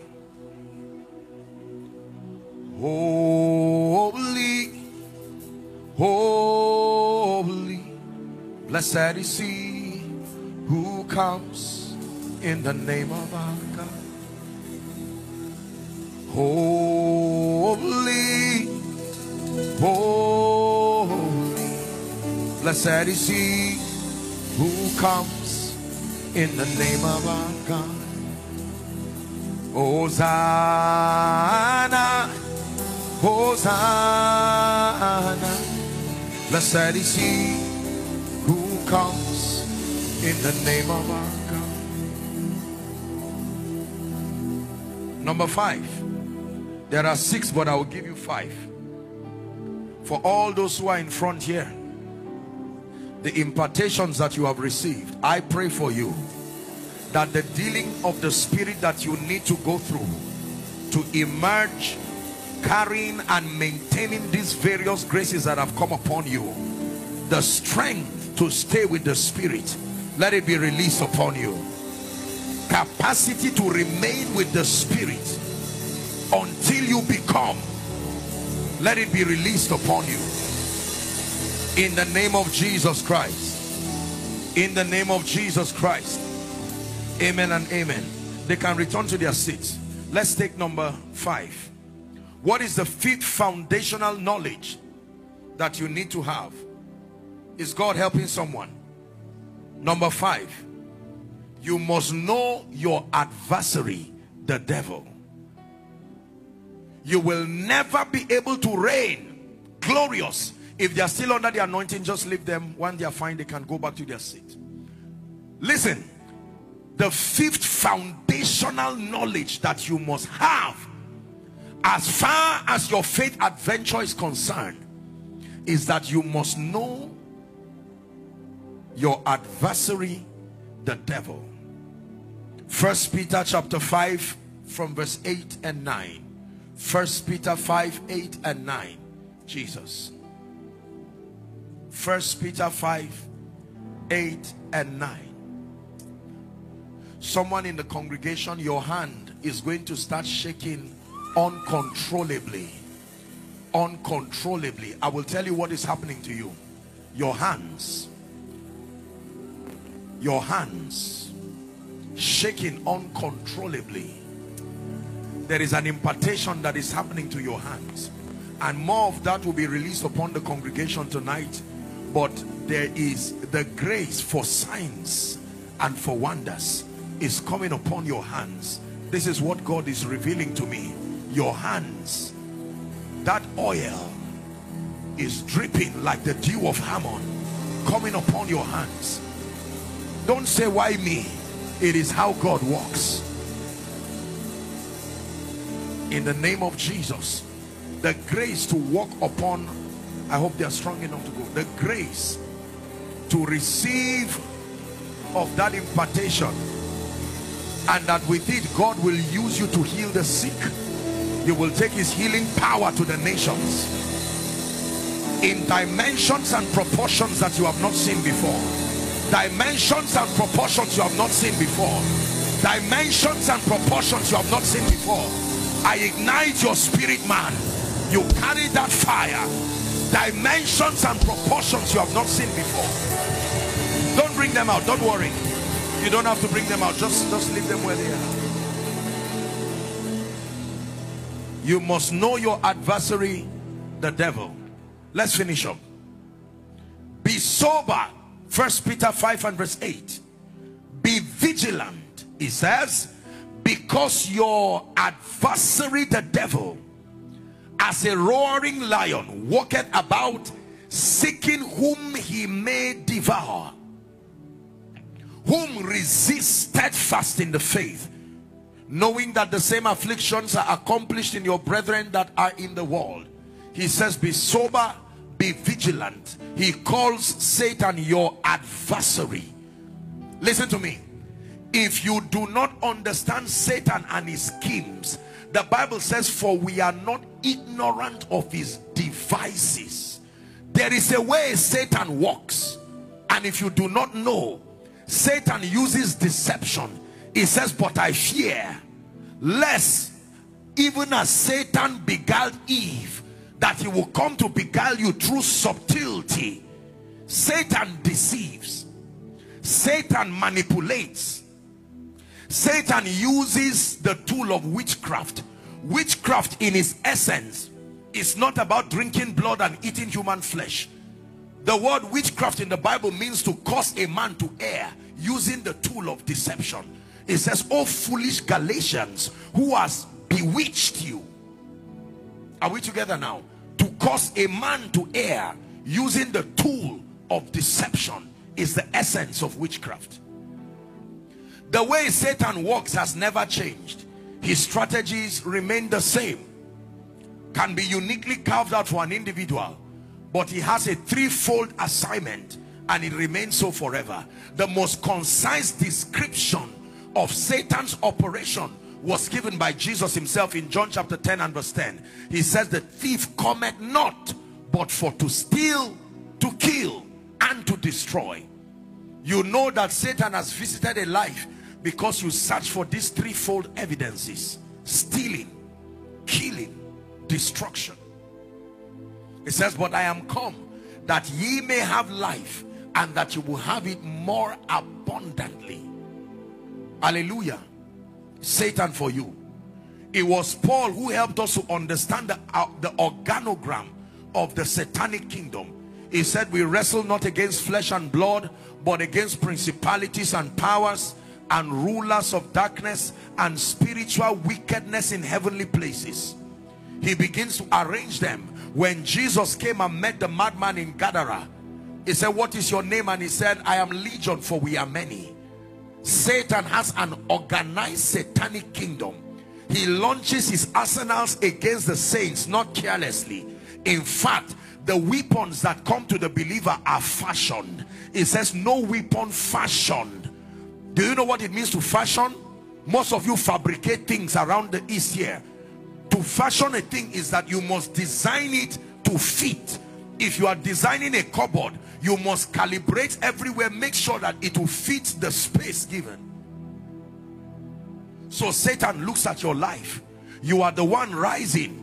And from your rising, 30 people in your family will rise. So a weapon is fashioned against you you are the preacher that is standing for righteousness and if you go down with you will go 1,000 people. So instead of Satan attacking the 1,000 people, he will rather attack the one who is helping the 1,000 people to stand. Weapons are fashioned. If you do not know Satan, you will fall into many pits. In the life of every believer, the temptation that happened to Jesus will happen to every believer. Every. Provided you are on earth the temptation that Satan brought to Jesus will come to you. Temptation number one was a temptation of individualism. Turning the power of God to use it for selfish gain. Turn this stone to bread. Turn these members to your profit. Focus on your stomach. Utilize the spiritual resources you have been given and manipulate people to feed your stomach. And Jesus resisted that temptation the second temptation will come to you in the area of your spirituality. Took him to a holy mountain and he said fall down.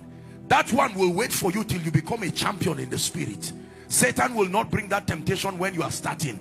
Until men look up to you for an inspiration where your life is the reason why their prayer life has remained. They look every time they are discouraged God will use your face and Satan will say if I bring this man of God down in Asaba using whatever weapon it will a, deal a great blow to the church. Then he will bring that temptation. The second temptation is a temptation of spiritual champions. Be complacent. Fall down. After all he will put his angels charge over you. The temptation of compromise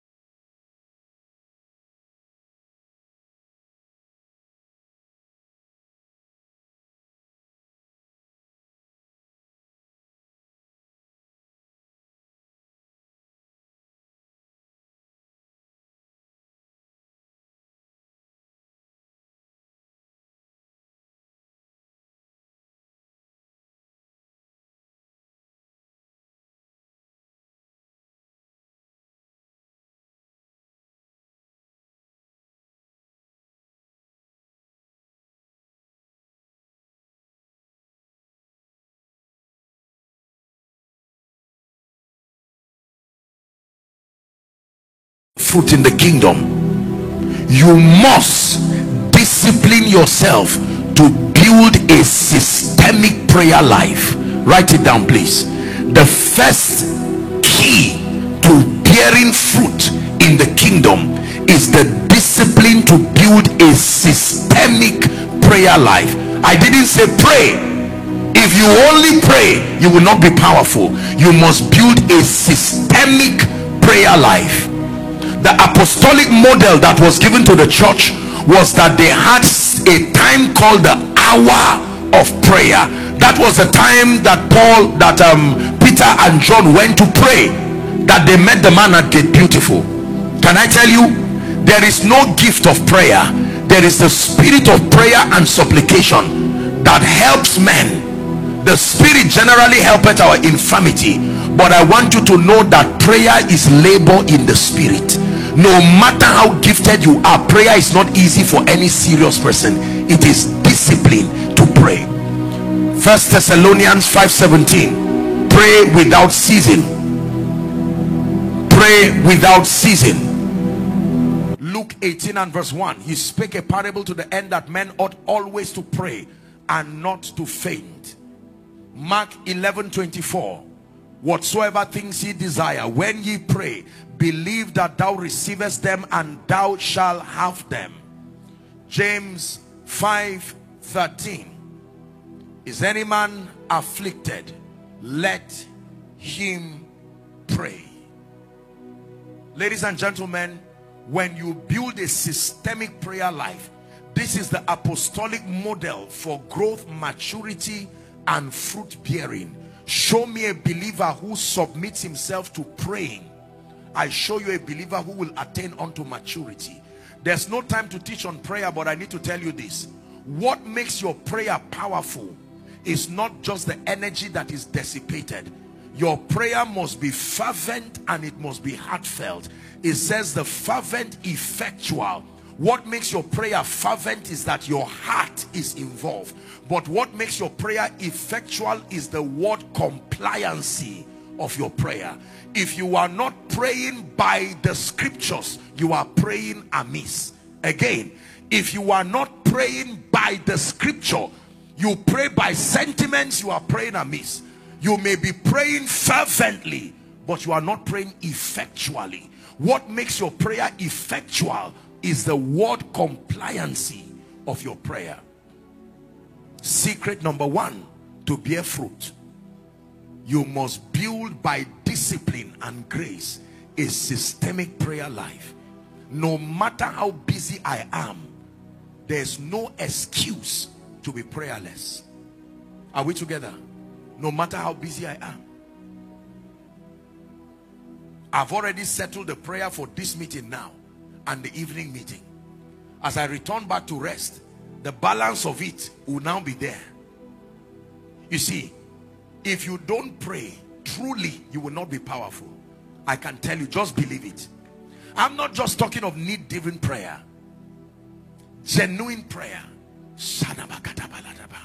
You wake up when others are sleeping and reprogram the spiritual climate around your life i'm praying for anyone here whose prayer life has gone down. In the name of jesus the son of the living god let it be fanned back to flames now. Number two the second secret to bearing fruit. The second secret to bearing fruit is that you must build your life on the word of God. Matthew 4 4 man shall not live by bread alone but by every word that proceeded from the mouth of God you must build your life.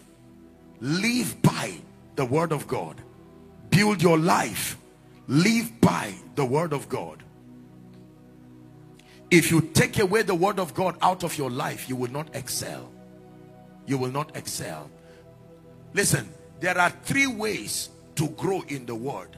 Number one study. Study. Study read your bible and study your bible. Number two listening. Listen to scripture. Listen to scripture. Thanks to the advantage of technology what is written today was first the ears of people. Holy men wrote as they were inspired. Study scripture. Listen to scripture. Number three speak scripture. Speak scripture study scripture. Speak scripture. Don't forget this. Study scripture. Speak scripture. Study scripture. Speak scripture. Isaiah chapter 8 and verse 20 isaiah 8 20 let me show you a, let me show you one scripture. I like us to read. One to read please. To the law and to the testimony if they speak not according to this word it is because there is no light in them. When a believer carries light there is a way you speak. And there is a way if you do not speak it is because there is no light in you. The three ways we maximize the ministry of the word is to study the word is to listen to the word get it internalize it into your spirit and then to speak the word. Hallelujah. You want to bear fruit? Number one build a systemic prayer life. Number two invest in scripture by studying by listening by learning. Get teaching on mp3 there are bibles on mp3 there are there are the work has already been done. You go on the internet there are audio visuals on healing there are audio visuals on who you are in christ. There are people who have paid the price. There are the words of jesus. Do you know that using the power of audio you can listen to a whole chapter in 10 minutes? There are books that are short in 10 minutes. You always will not have the time because of our busy world today. You always will not have the time to spend two hours three hours every day. No. You will not have that time. That is the truth responsibility beckons on you. You have to create a system. You can wake up in the morning and an atmosphere of worship is playing like this. And then you have scripture. In 10 minutes something has entered your spirit. And then number three the third secret to bearing fruit is that you must contend for genuine spiritual empowerment. That's what we'll be coming to receive in the night contend for genuine spiritual empowerment. If you are not empowered you will not bear fruit. If you are not empowered you will not bear fruit. I'll stop here so that we'll pray. I've taught you two things this afternoon. Number one reminding you that the journey of the believer ends up in glory and that not every kind of spiritual knowledge is useful for your building your rising your excelling in the spirit. And that among the many kinds of spiritual knowledge you need to learn there are five of them that I've revealed to you.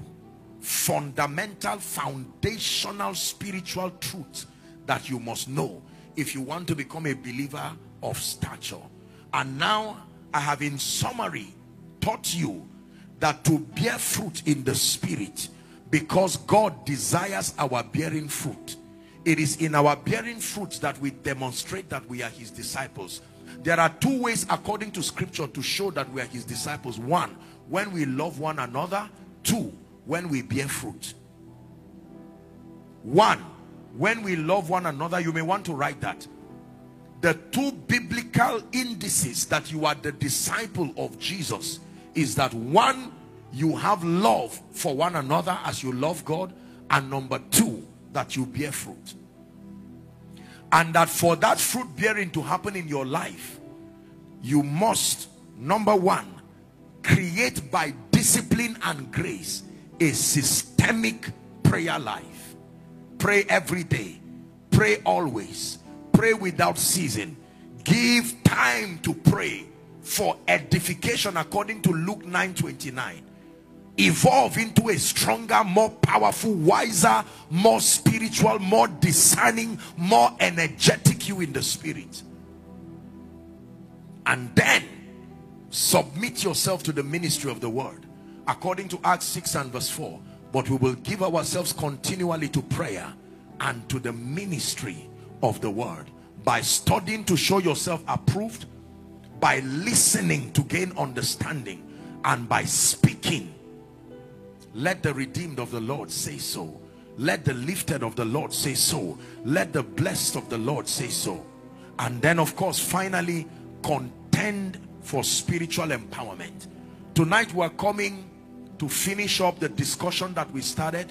And then I will connect this discussion to your theme. I will show you how all of these revelations culminate to walking in open doors. Hallelujah.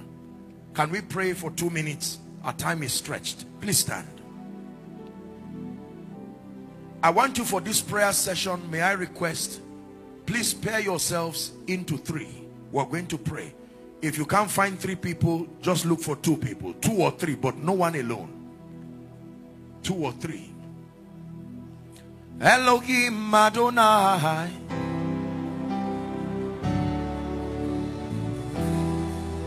Elohim Adonai.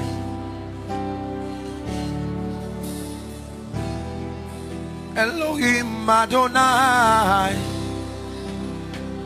Come on, sing it. Your Elohim Adonai. Hallelujah.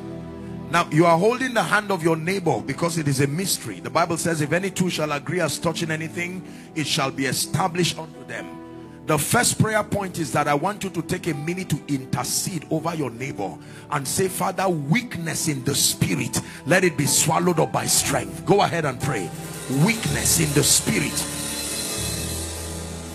Weakness that reflects as carnality. Weakness that reflects itself as bankruptcy of understanding. Weakness that reflects itself as lack of zeal for the things of God. Come on Asaba.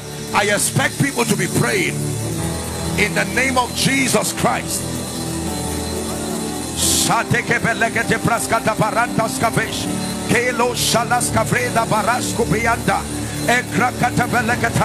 it's time for mighty men to rise. It's time for strong men to rise from in-gathering global. It's time for strong men to rise from Asaba here in the name of Jesus Christ. Man of the spirit man of power man of grace man of fire go ahead and pray. Every weakness every limitation in the spirit every encumbrance every weight the sin that don't easily beset my neighbor my friend my prayer partner. Lord let it be swallowed up. Go ahead and pray. Are there people of prayer here?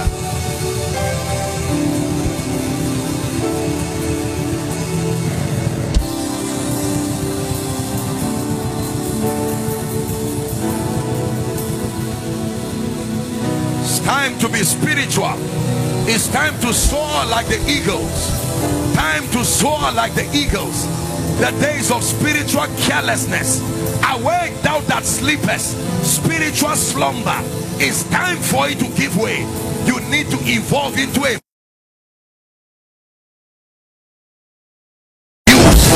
prayerful you a word wordful you a character characterful you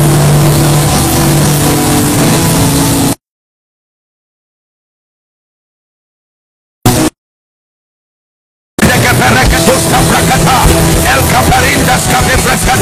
Shadi bareso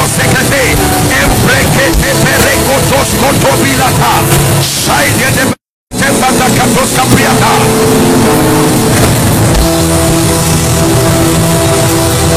Hallelujah The last prayer. 9 and verse 8 very profound scripture and God he says we usually use this scripture for offerings and it is applicable there but the essence of it is beyond offering. The Bible says God is able to make all grace say all grace. Every possibility in the kingdom has a grace dimension connected to it. Giving has a grace. Healing has a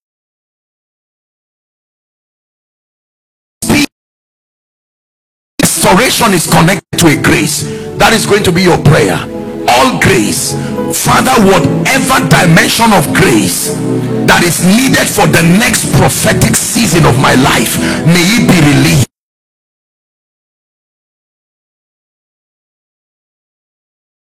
Abound towards me. Someone is praying. There is a grace to pray there is a grace to fast. There is a grace to give. There is a grace to love God. There is a grace to pray. I say it again. There is a grace to study and understand scripture. There is a grace to love men. There is a grace to be disciplined. There is a grace to be diligent. God is able to make all grace. There is a grace to do exploit in your field of endeavor in business all grace all grace all grace. This is our final prayer. All grace.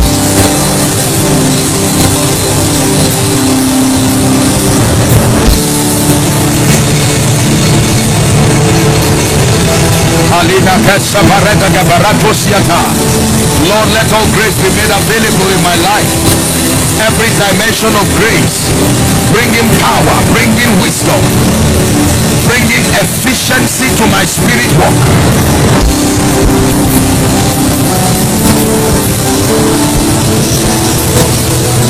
For in Jesus' mighty name we pray.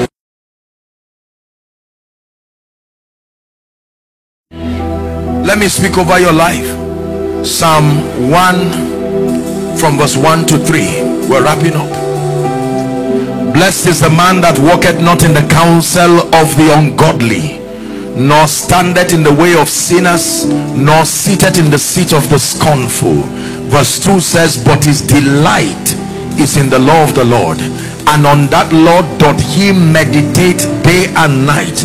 My prophetic word for you is in verse 3. He shall be like a tree that is planted by the rivers of waters that bringeth forth fruit in season from today. Everything that has made you barren in the spirit barren in finances barren in influence barren in ministry by the power that raised Christ from the dead I bring you to a level of fruitfulness in the spirit. I bring you to a level of fruitfulness in the spirit.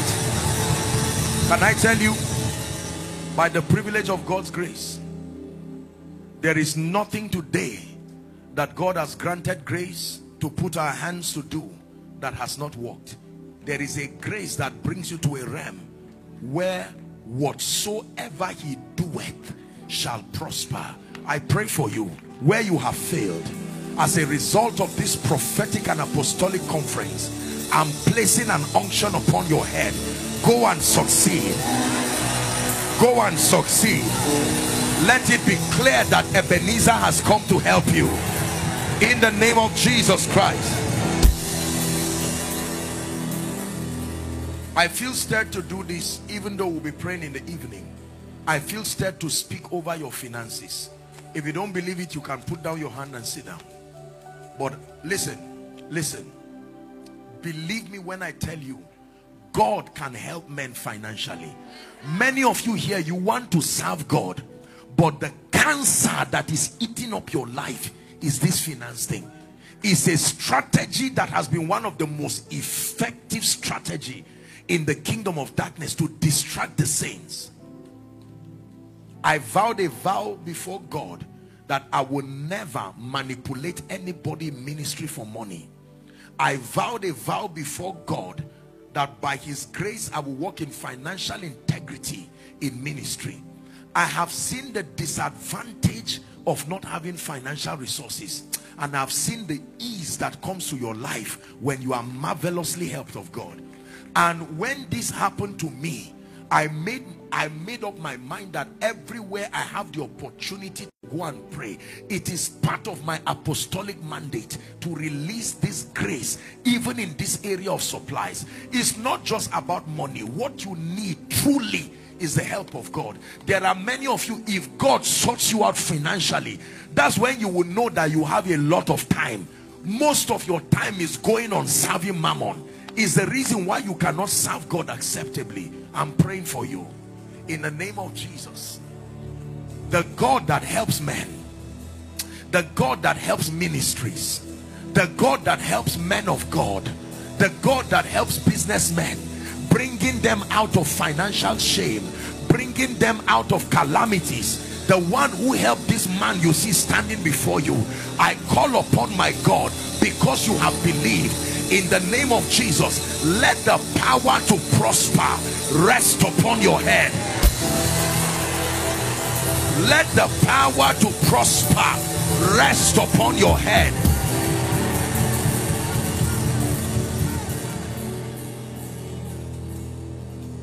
in the name of Jesus. God knows that when you love him money has no effect on you. Materialism is not having materials. Is the influence of material resources on the position of God in your life. You can be poor and still be materialistic. The moment Jesus is not the most exalted in your life it is materialism. When we talk about wealth and prosperity we are not advocating carnality and lust a desire for material things as against your passion for Jesus. But that these are the tools one of the six benefits according to Psalm 102 is that he satisfied your mouth with good things. This is God. It is one of his benefits except it is not the God of the Bible. He forgives your sins he heals your diseases. He delivers you. He crowns you with glory and loving kindness. He satisfies your mouth with good things so that your strength is renewed like your youth. He says satisfy me early with your goodness. I'm praying again.